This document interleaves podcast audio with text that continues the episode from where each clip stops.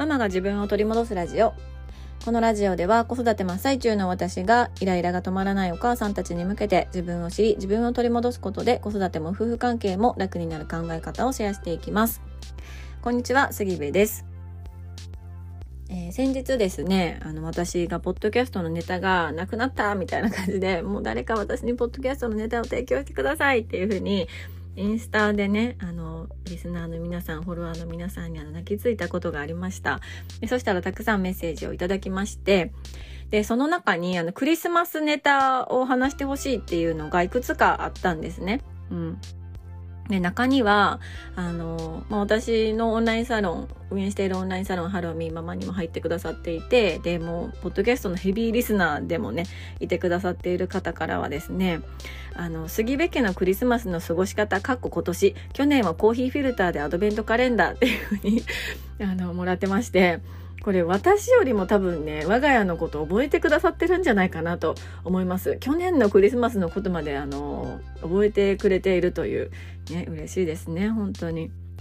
あの、今年もコーヒーフィルターでアドベントカレンダーを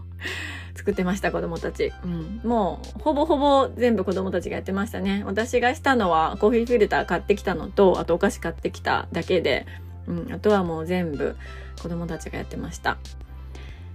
もうお兄ちゃんお姉ちゃんたちは幼稚園の頃からやっていて今3年生と4年生なのでもう慣れた手つきなんですよね、うん、今年もやってきましたか？みたいな感じで。うん、で、末っ子も4歳なんですけど、お兄ちゃんとお姉ちゃんたちのを見ながらやったりとか、まあ、去年のことがうっすら記憶に残ってたりとか、あの、して、うん、あの、自分でね、お兄ちゃんたちになんか1はこう書くんやでとか3はこう書くんやでみたいなあの手本を書いてもらってそれの通りに書いたり書けなかったりしてやってました。うん、ただお兄ちゃんお姉ちゃんたちはお菓子をちゃんと24か25日分に分けて、まあ、1日分これぐらいだったら足りるかなっていうのをなんとなくこうちゃんと分けて入れてるんですけど、末っ子はそういう感覚がやっぱりまだまだね、ないので、あの、最初の方に詰め込みまくってるんですよ。そしたら案の定24日、25日の分がお菓子がね、なくなっちゃって、で、泣きついてくるみたいな、ママなくなったみたいな感じで。でももうその分しかないから、ちゃんとあの、多いところから引っこ抜いて入れてとか言ってたんですけど、でももうそれは閉めちゃったから無理みたいな、感じでね、わーわー言ってましたが、今年もあの、アドベントカレンダー作りました。うんで階段にねかけて1個ずつ学校とか幼稚園から帰ってきたら食べてるんですけど長女が学校行ったり行かなかったりとかまあまあそんな感じなんですけどアドベントカレンダーが始まってから学校に行くのがあの帰ったらアドベントカレンダーがあって今日は何のお菓子が入ってるかなと思うのが楽しみだからなんか行けるみたいなことを言っていたことがあって、まあ、だからといってねうん、あの、今月休んでる日もあるんですけど、うん、アドベントカレンダーすごいやん、みたいなふうに思ってました。なので、まあ、長女何が言いたかったかというと、だからクリスマスが終わっても毎日しようって言ってきたんですよ。365日アドベントカレンダーをね、提案してきまして。うん、まあいいけど、まあ、いいけど、あの自分で作ってなっていう話をね、してました。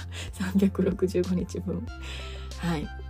まあそんな感じですかね、我が家のクリスマス。あ、クリスマスツリーは去年、一昨年は IKEA の本物のもみの木を買っていたんですけども、あまりにもあの葉っぱが落ちるから外に置いてたんです、うん。でもやっぱり家の中に欲しいよなってなって、家の中用の新しいツリーをね、購入しました。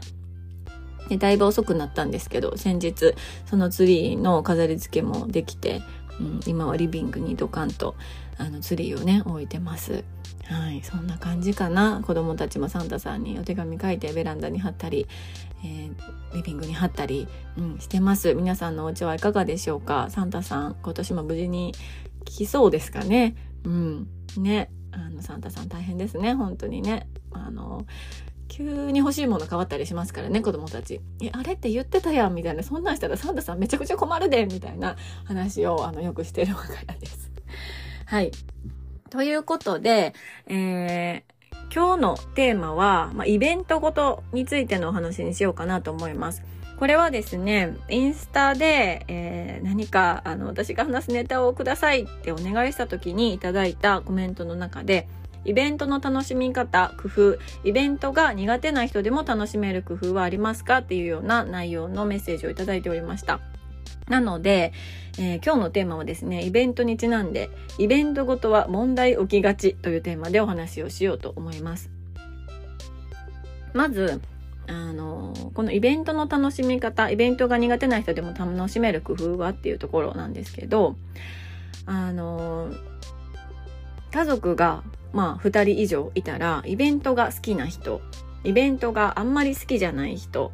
まあ、どっちでもいい人みたいな感じで、あの、バラバラになる可能性もなきにしもあらずだなと思うんですよね。うん、特に夫婦なんかは、まあ、イベントが好き同士とか、あんまり気にならない同士とか、好きな人とあんまり興味ない人みたいな組み合わせ、まあいろいろあると思うんですよ。うん。だけど、このイベント、私はイベントすごい好きな方なんですね。うん。イベントが好きだからこそめちゃくちゃ意識して注意していることは、あの、イベントが好き、イベントを盛り上げたい、あの、子供たちにイベントを楽しんでほしいみたいなその気持ちを自分以外の子供も含めた、あの、他の誰かにも、あの、求めないっていうこと。あの、楽しめみたいな感じで求めたりとか、あの、旦那さんに対してなんで同じモチベーションで楽しんでくれへんのって、あの、思わないっていうのを、あの気が気を抜いたらすぐにそこ同じ方にね同じように求めちゃうのでもう求めない求めない求めないっていうのを あの本当にめちゃくちゃ意識してます。うん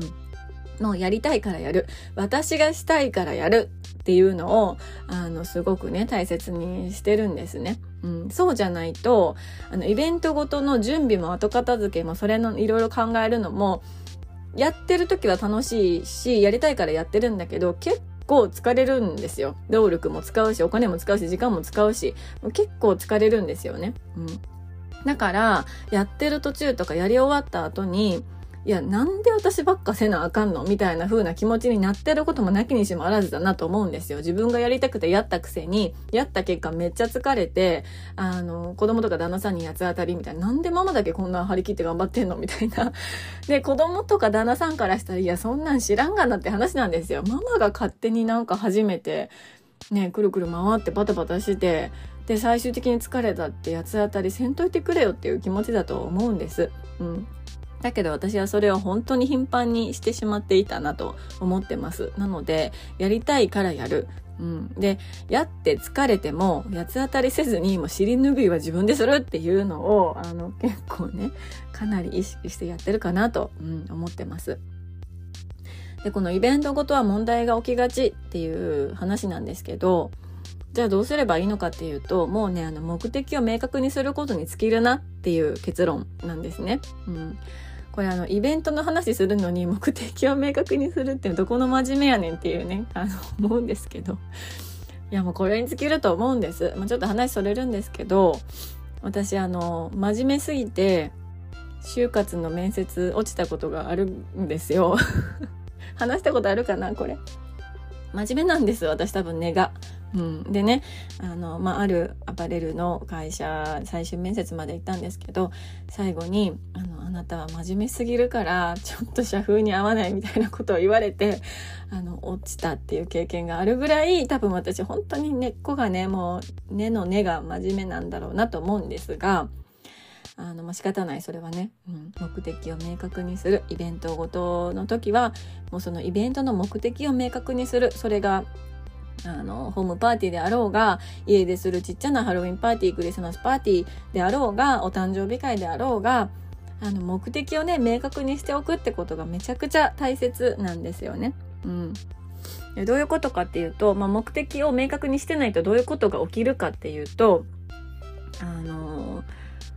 本当は子供たちが楽しんだらいいとか、家族全員で楽しめたらいいなとか楽しい時間を過ごせたらいいなとかまああのイベントごとで言うと、まあ、旅行とかもそうかなと思うんですけどみんなで楽しかったらいいよねっていうのが、まあ、本来の目的なはずなんだけどそこの目的を自分自身私自身が明確にできていなかったら急になんかいい感じに写真撮りたいとかいい感じにお皿並べたいとかなんかね完璧主義なところもあるのでその完璧主義が顔を出して完璧にしよう完璧にするっていうことがいつの間にかあの目的にすり替わってしまうことが私はよくよくあったんですよ。うん。テーブルとかも完璧にしたいとか、お皿とかもクリスマスだったら、なんかクリスマス用のなんかお皿を買ってきて、なんかここにこれとこれを置いて、なんか飾り付けもこんな感じにしてみたいな。子供たちはあのサンタさんの帽子をかぶらせて写真を撮ってみたいな。あの、まあ、とにかく、なんていうのかな。それを、まあ、みんなが楽しくできたらいいんですよ。うん、みんなが楽しくそのね、あの、いろいろすることを楽しめたらいいんですけど、子供たちとかは今なんなんこんな帽子かぶりたくないとか、ちっちゃい子に、あの、それこそまだ何かようわからないぐらいのね、数ヶ月の末っ子とかに、サンタさんの服とか着せて、でもめっちゃ嫌がるみたいな、もう暑いし、なんかボンボンになんかケチャップとか ついたりとかするし、もうなんか嫌がるのに無理やり着せるみたいなのをしたりとか、なんかね、目的を履き違えるイベントが多かったなと思うんですよ。うん。で、でも、あの、履き違えてしまったことにも気づかない私はいろんなことを完璧にしようとするがあまり、まあ料理もそうだし、テーブルもそうだし、飾り付けもそうだし、なんか子供たちのいろいろなんか被せるものとかもそうだし、いろんなことを完璧にしたいし、なんか自分の理想があるから、そこに向けて労力、時間かけちゃうんですよね。うん。でも、子供がいるとなかなか理想通りにはできなかったり、うまくできなかったりとかして、結果、イライラする。で、めちゃくちゃ疲れる。で、最終的に子供たちに怒って台無しみたいな、うん、ことをもう何万回繰り返してきただろうかと思ってます。うん。本当は、ね、このイベントの日ぐらいいつも怒ってるから、イベントの日ぐらいみんなニコニコで、ね、楽しく幸せな時間を過ごしたいな、過ごせたらいいなって思っってるからクリスマスとかのなんかこうクリスマス会とかお誕生日会とかするはずなのにあのいつの間にかそこの目的がすり替わってしまっていて、うん、で結局その通りにならなくてイライラして疲れて怒っちゃってみんながすごい嫌な雰囲気であのそのイベントを一旦こう何て言うのかな食べるもの食べて終わらすみたいな、うん、いやー。嫌ですよね。嫌だけどあるあるでした我が家では。うん。なのでねじゃあどうしたらいいのかっていう話なんですけどもうとにかくだから だからとか言っちゃった。もう目的を明確にする。もうイベントごとをするなら準備の段階からもうそれの後片付けのところまでもう目的をもう明確にするっていうこと。うん。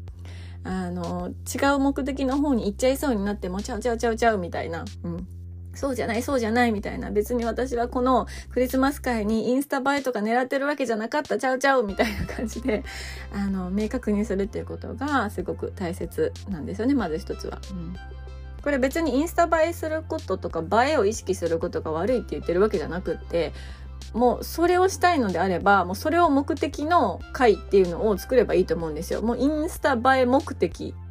っていうところを明確にすればいいと思うんですよね。うん。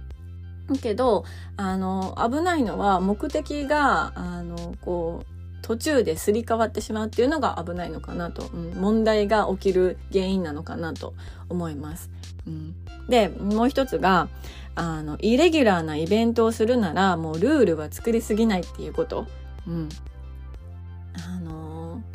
まあ、このアドベントカレンダーとかもそうなんですけど、アドベントカレンダーがやっぱり家の中に吊り下がってたりすると、本当は1日1袋のはずなのに、目に見えるから食べたくなっちゃって、え、今日1袋食べたのに、2袋目行くのみたいなこととかもあるわけですよね。うん。でもそこで目くじらを立てて、今日1袋食べたでしょみたいな感じで怒るのって冷静に考えたら、いやいや、そりゃ食べたなるやろって感じなんですよ。あそこにお菓子ぶら下がってるんやから食べたくなるでしょっていう感じ。うん。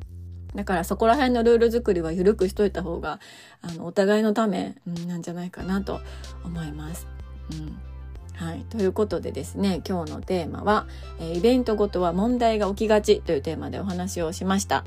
じゃあそうならないためには目的を明確にするということと、イレギュラーなイベントをするならルールは作りすぎないということが大切かなと思います。はい、最後まで聞いていただきまして本当にありがとうございます。これからね、まあクリスマスも来るし、年末年始も来るし、あの冬休みがあったりなんかもするし、まあイベントごととか、ちょっとイレギュラーなね、出来事が、あの続く季節かなと思います。うん。ねいろいろお母さんたちは大変なんですけれどもはいぼちぼちとやっていけたらなと思ってますのでお互いねもうぼちぼちやっていきましょう。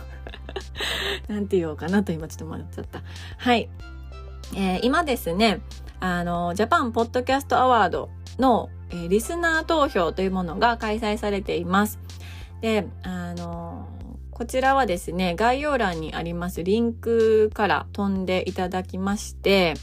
で、このママが自分を取り戻すラジオというね、このチャンネル番組をぜひとも投票していただきたいと思ってますので、ぜひぜひよろしくお願いいたします。このね、ポッドキャストを聞いて、あの、ちょっといいんちゃうかなとか、うん、あこの考え方